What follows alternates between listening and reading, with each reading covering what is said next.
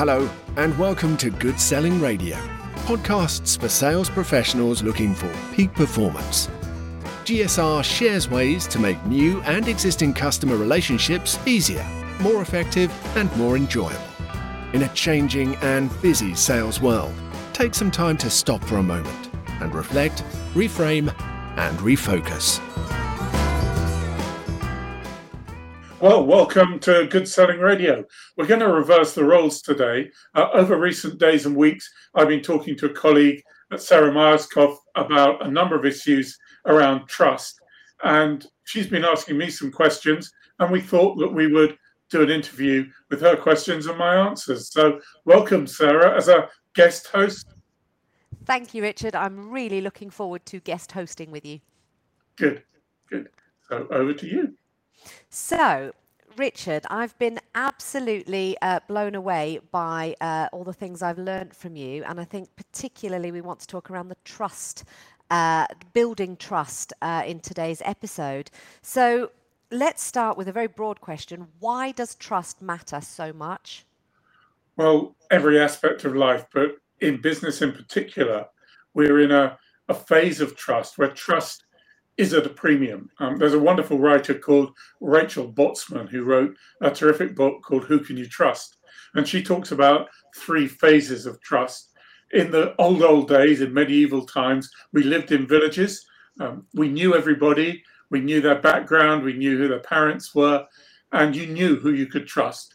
Trust so and so to shoe your horse, you could trust so and so to either pay back the money or not pay back the money. Very simple. Then along comes the Industrial Revolution, urbanization, and so forth. And we don't know everybody. So we look to institutions and expertise. So we trust banks with big pillars and we trust people with lots of names or lots of letters after their names uh, and the stamp of approval, uh, educated by or approved by this or that fellow of the other.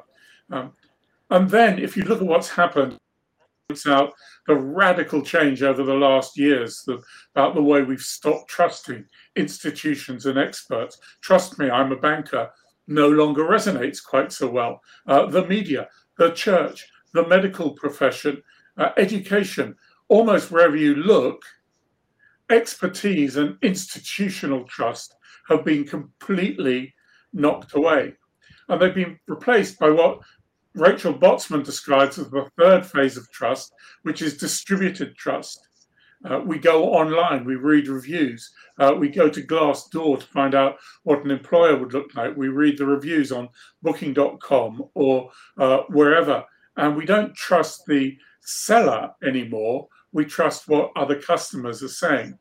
And so, in that world, we need to think what's the role of the seller, the relationship manager, the subject matter expert, the technical expert, because technical expertise and institutional uh, approval have largely gone.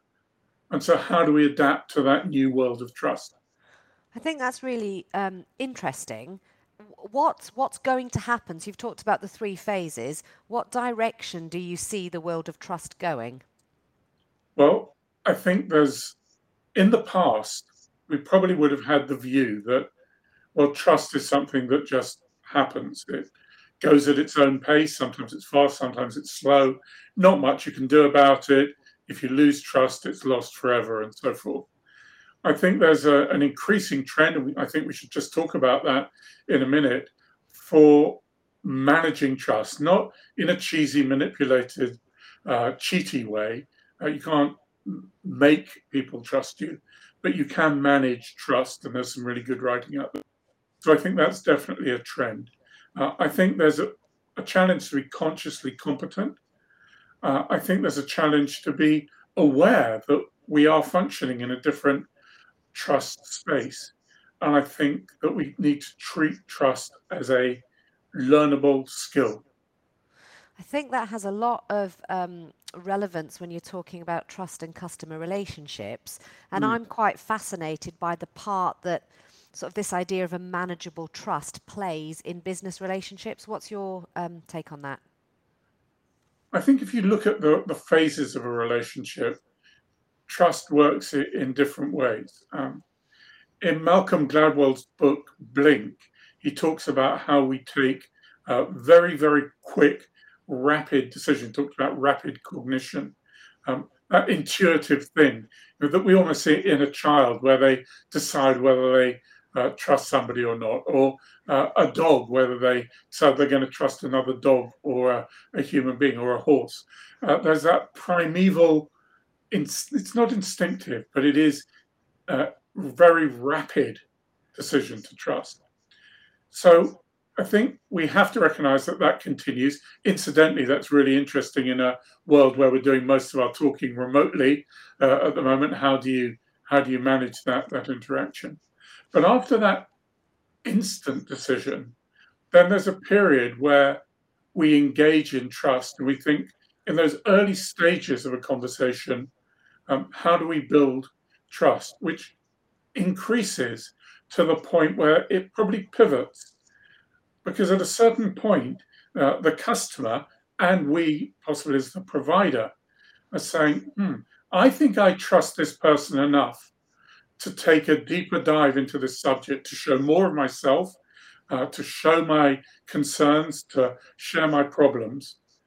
And at that point, trust often takes a bit of a dip because I've exposed myself and, and my fears and my concerns. And will you behave in a trustworthy manner? Will you scoff at me? Will you be condescending? Will you will you laugh at me? Will you uh, say, "Oh, idiot"?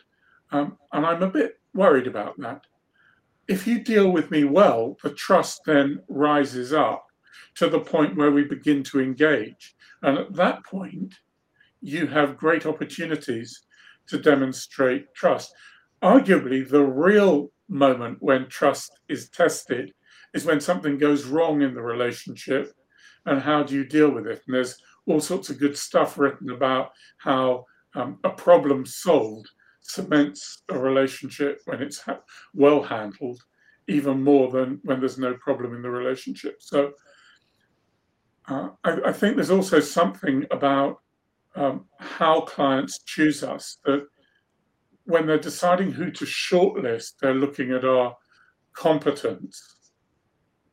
But when they start deciding whether they will actually work with us, they start looking at our character and they, they choose on less uh, tangible things.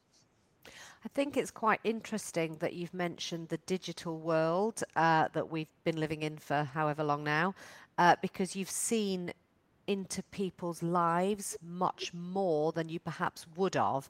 And I know previously, um, sort of, it, it was all done on good first impressions whereas this digital world's given more of, of oneself you know you've got kids coming in at the background etc but also the stuff that's available online before you've even met or spoken to somebody, you've formed an impression of, of, of them, of their business, of their trustworthiness. How, how do you handle that? Well, I think first of all, we've got to recognize it. Uh, Google talk about a zero moment of truth. So we used to talk about the first moment of truth when we meet for the first time and we form an impression of each other. Uh, the zero moment of truth is we need to manage what's gone on before on that. And the importance of that is that depending on which uh, authority or research you take, uh, between 50 and maybe 60%, so half to two thirds of the buying journey is often complete before we meet with a human being. My big experience of this was getting a call from a bank in the Middle East who'd said, uh, We've shortlisted you for a, a major project. I said, How can you have done that? We've never met. So, well, we've done our research, we've done our due diligence, and we've shortlisted you. And I thought, well, what am I supposed to do? And my job as a salesman is to pitch me and my organization, but they've already taken the decision.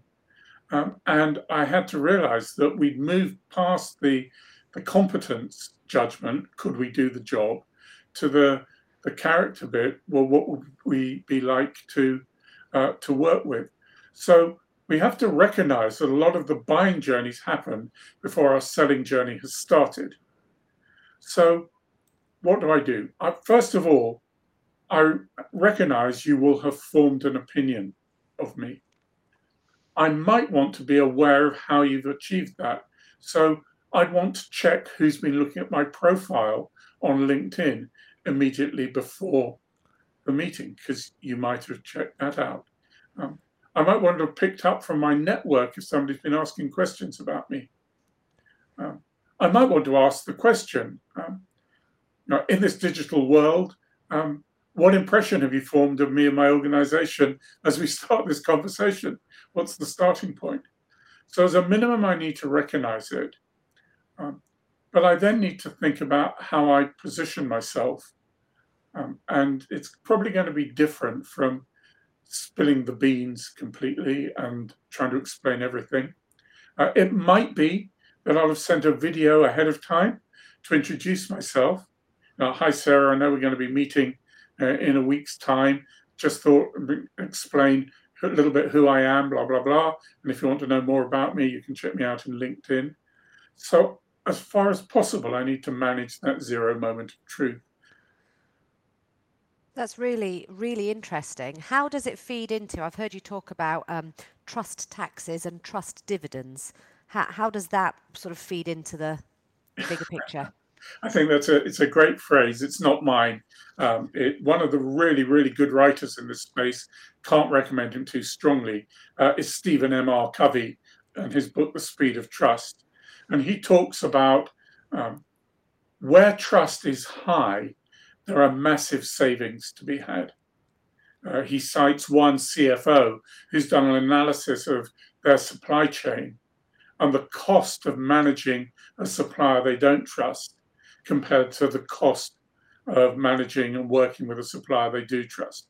Uh, reviewing contracts, uh, checking quality, um, doing reviews, all of those are immeasurably shorter in high trust relationships. Uh, he talks about the time we waste in internal discussions that where trust is high, we have one conversation, decision taken. Where trust is low, uh, we send emails, we have pre meetings with people to get them on side. We avoid the subject in the actual meeting, and then there's a whole load of horse trading that goes on afterwards. And a decision that should take 20 minutes takes 20 weeks. So he talks about the payback that we can have. And whenever I talk uh, to either buyers or sellers in this space, they say, yeah, absolutely. Uh, trusting relationships save us money. That's not that we should be naive. It's not that we don't do our due diligence, but it's probably going to be due diligence light um, rather than um, going into it saying, I think these people are trying to scam me. So let's look under uh, at, at every piece of detail. Yeah, I can see that how that's played into uh, sort of business relationships that I've been involved in, and the the intense time taken where you're a bit unsure. That's quite an interesting um, concept, and I shall definitely read uh, Stephen Covey's book. I'm a fan of his dad's book. Um, yeah, they're all called Stephen Covey in that family, and uh, that's good news. Incidentally, there's some really, really good videos. So if you just Google Stephen M. R. Covey, The Speed of Trust, uh, if you don't want to read the whole book, there are some some really good videos out there. Fabulous. And perhaps we can put a link to a couple of those in the show yeah. notes. Yeah, let's do that.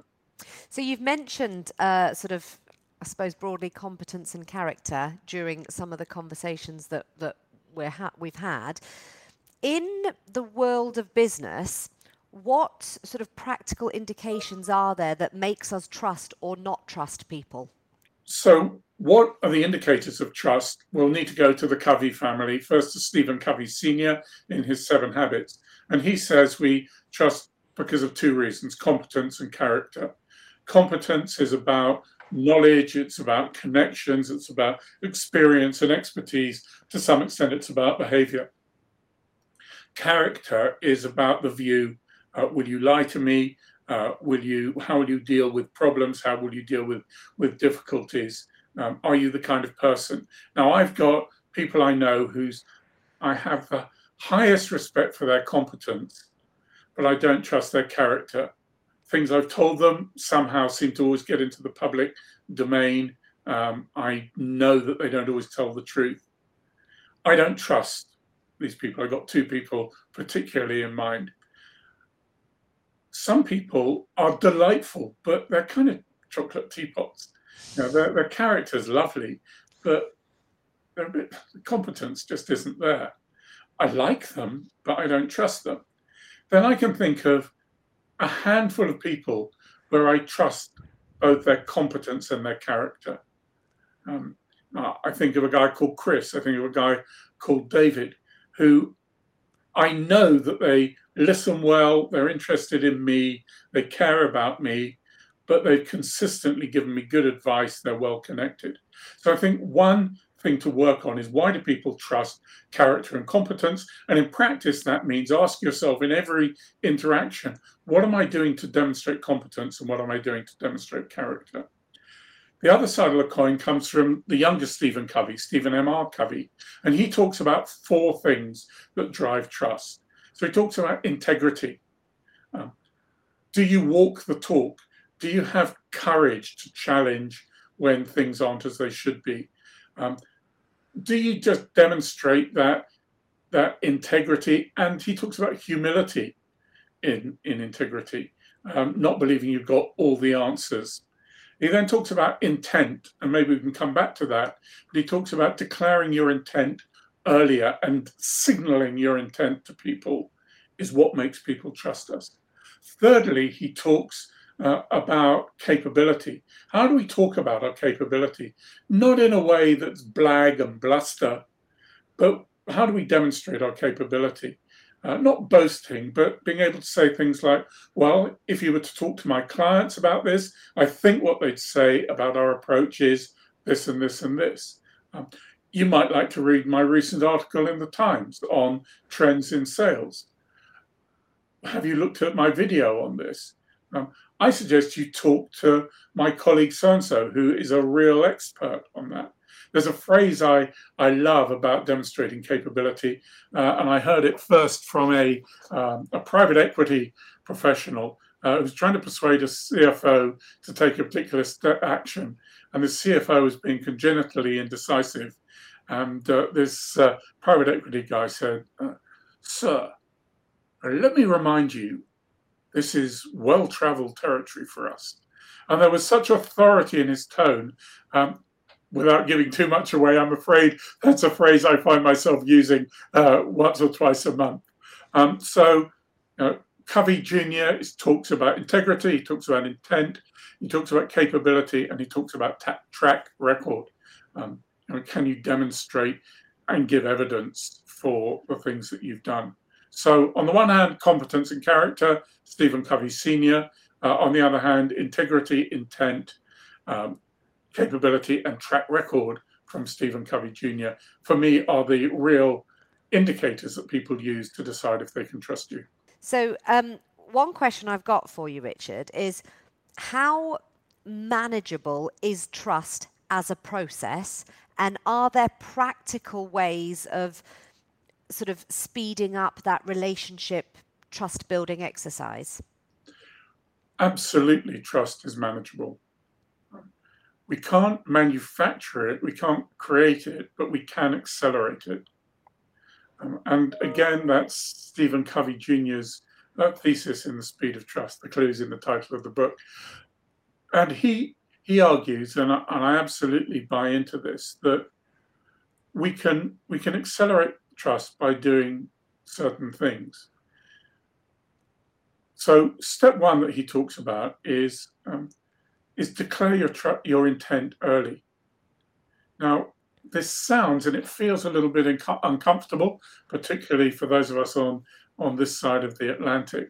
Uh, he talks about signaling. He says that you know when you're changing lane on the highway, the motorway, the autoroute, the autobahn, you sig- you should signal first. You're not signaling for your own benefit, but you're signaling to others saying, I am about to do this. I'm about to take an action which may impact on you. So he talks about very early on explaining to a client your intent. If we're going to work together, I might say, if we're going to work together, I just want you to hear early on about what you can expect me. You can expect me to challenge if I think we're going down the wrong route. You've got every right to expect me to to listen and listen well, and if I'm not, please come come back to me. you can expect me to do this, you can expect me to do that. Now, that's usually implicit. I might think, well, you should know that about me already. But Covey's argument is I signal it early. You might signal it by something about pricing. Before we get into too much detail, I want to tell you that we're not going to be the cheapest in our field. We don't set out to be. So if you're looking at price only, we're probably not the right people to be talking to. Uh, we will seek to demonstrate value, and I'd like to work with you on building a business case. Okay. So I signal early. I then do what I've said I'm going to do. And obviously that's that's basic, it's fundamental. But then thirdly, I say, if you remember when we started this conversation, I said this was my intent. And I hope you can see how I've sought to carry that out. Now, is that risky? Yes, it is. But his argument, and my experience absolutely underpins this, is that if we signal early, if we then execute, and then if we gently remind, this is what I said I do, and this is what I've done, it moves trust much faster than simply doing a good job, which is the way I would have said you built, built trust in the past. So that's managing and accelerating trust. I think that's really interesting because you learn in school when you're writing stories, you know, tell them what you're going to do, do it, tell them what you've done. And that sort of idea comes through every sort of different walk of life. And it's about managing people's perceptions and expectations, isn't it? Yeah. And I think that it, it particularly comes into play. I've been having conversation with uh, a large insurance group at the moment. And, and only this morning we're having the conversation. You know, how do you transfer trust from a relationship manager to a product or technical specialist? Um, we were just saying, well, we do need to explain to the client and to our colleague how things are going to work. We need to be more overt uh, up front. Now, I'm going to introduce you uh, to my colleague Emma. Uh, I think you'll find that her expertise in this particular area is outstanding. However, I'm not just going to pass the ball to her and walk away. Uh, I'm going to be involved throughout. If at any time you're not comfortable with the way the conversation is going with Emma, you can always come back to me uh, and I'll be there for you.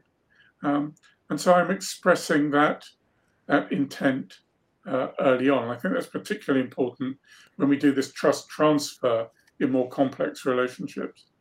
Absolutely. I always like um, having heard you talk on the subject many times.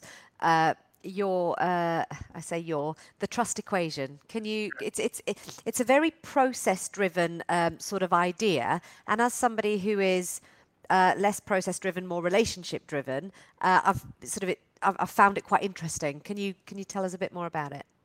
Absolutely, and it 100% is not not my concept. So it originally comes from a book, The Trusted Advisor, uh, written by David Maister and Green. Um, so Maister and Green's Trusted Advisor, really, really good book. Um, you can look at Green's work on this. Again, you can Google it, um, and it's absolutely their their focus, and they they talk about it better than anyone I know. Um, their argument is that trust. There, there's a formula. There's an equation, which is that T trust equals C plus R plus I divided by S.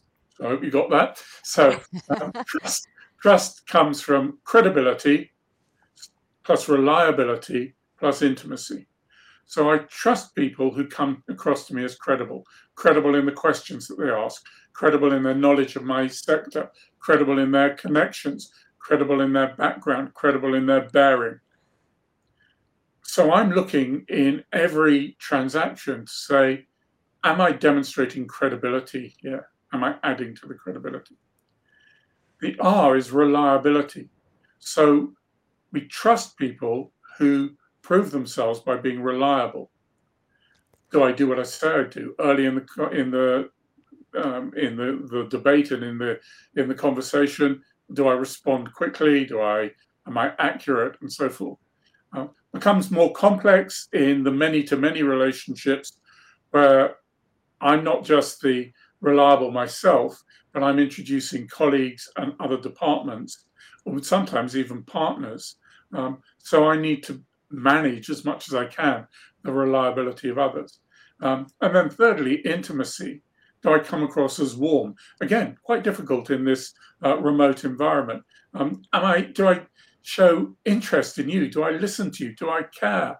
Um, do I remember that you've uh, been on a particular trip, or uh, there's something going on with your children, or you've been on a particular course, or you support such and such a team? Um, now, again, that can be really cheesy and over intimate, and we've got to manage the balance well. But there's no doubt that that development of intimacy, plus the reliability, plus the credibility, are all trust enhancers.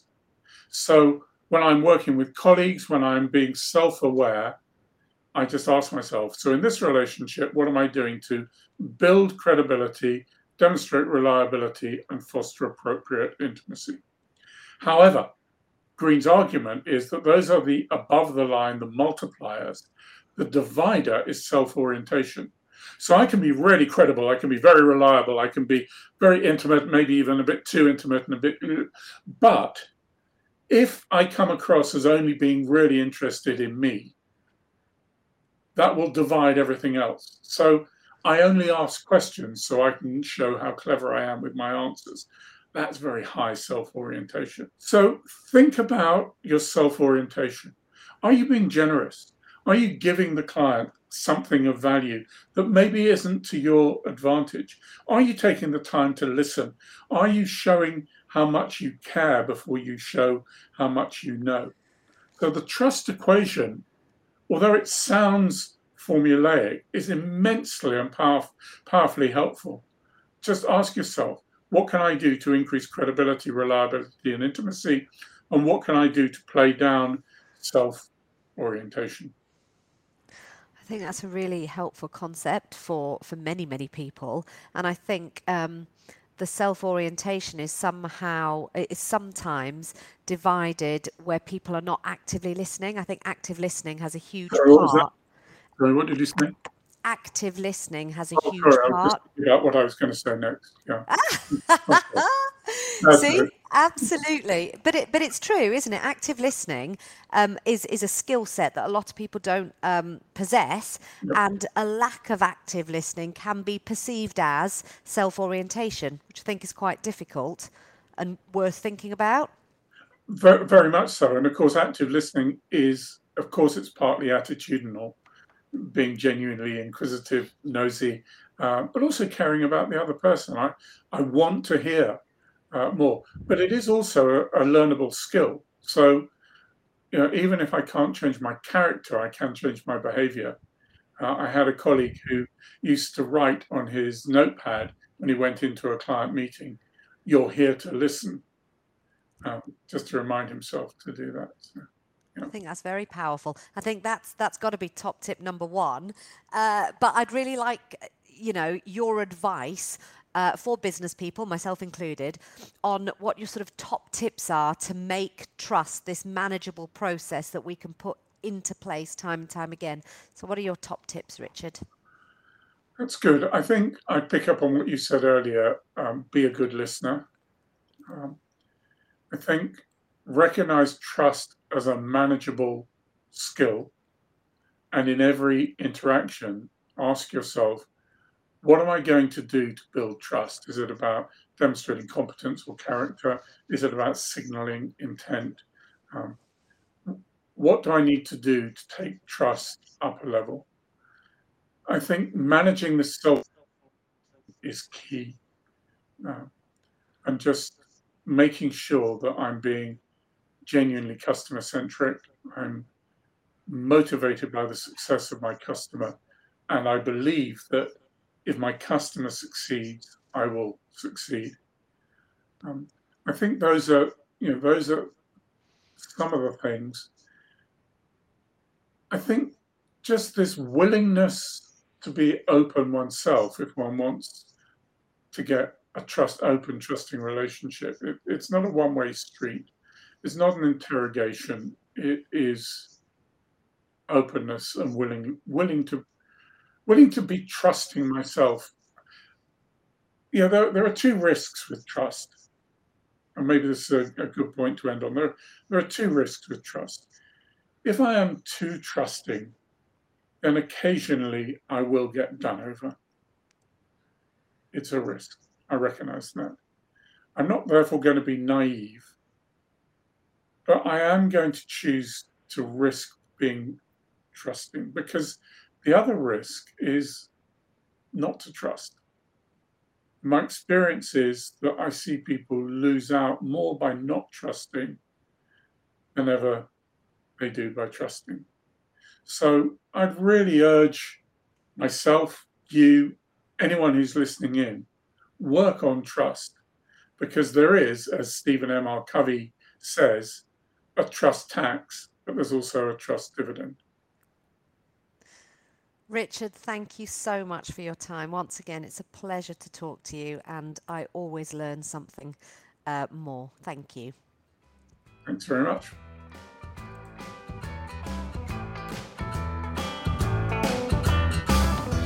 Thank you for joining us for this video short. If you've enjoyed what you've heard, have questions or feedback, please let us know and we'll be sure to get back to you.